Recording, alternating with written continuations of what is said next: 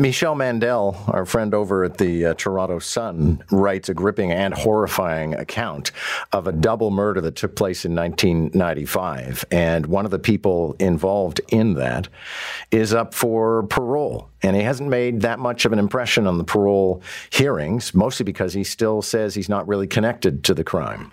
The man who worked that investigation happens to be News Talk 1010's crime specialist, Mark Mendelson, and he joins us to provide us with some perspective on this horrifying case. Good morning, Mark. Good morning, John.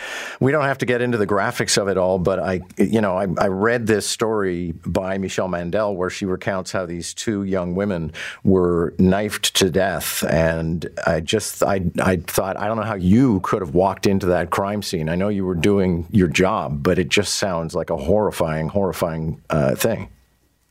It was. It was. It was an absolutely uh, mortifying scene.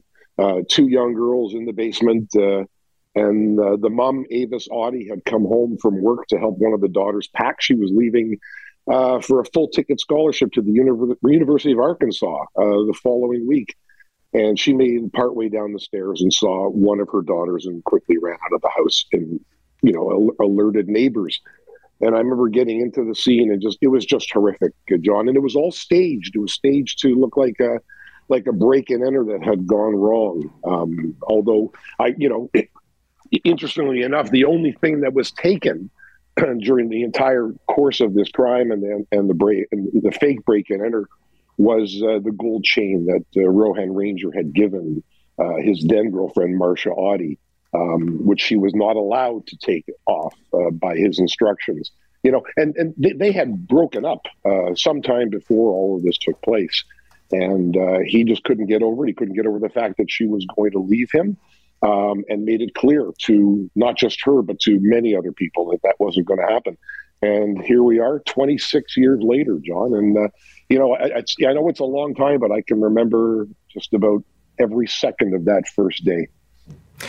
Two quotes jump out at me from Michelle Mandel's account. One of them was by um, the perpetrator, Roland Ranger, who said, If I can't have you, nobody can. And then Marcia, the victim, who told her mother before she was killed, If anything ever happens, it's Roland. I mean, uh, or Rohan uh, was his name. It's just that uh, aspect is horrifying. But let's jump, you know, flash forward to the present where he is before a parole board. I get it eventually people do get parole when they've done their time, but they have to show some degree of contrition. And also, perhaps in something as absolutely brutal and ugly as this, uh, this hasn't been enough time behind bars. Well, and certainly I'm a bit jaded in, in, my in my thought process on this, John. But absolutely, I don't think this man should ever see the light of day. And as it says in the article, I was there. I saw those girls. I met with that mother. I interviewed Ranger a number of times uh, before his arrest. In fact, I went to Kingston, Jamaica, and hauled him out of a jail cell in Kingston and brought him back to Toronto. Um, so I, I, know him, and, and it took 20 years for him to go even as far as to say it wasn't really me; it was my crazy cousin Adrian Kincaid, and I only sent him over there to to to, to scare her. I mean, that that's not ownership of anything in in, in my mind. And, and uh, you know, 26 years, yeah, there's going to be a lot of people, John. They're going to say, okay, he's done his time, he's paid his price.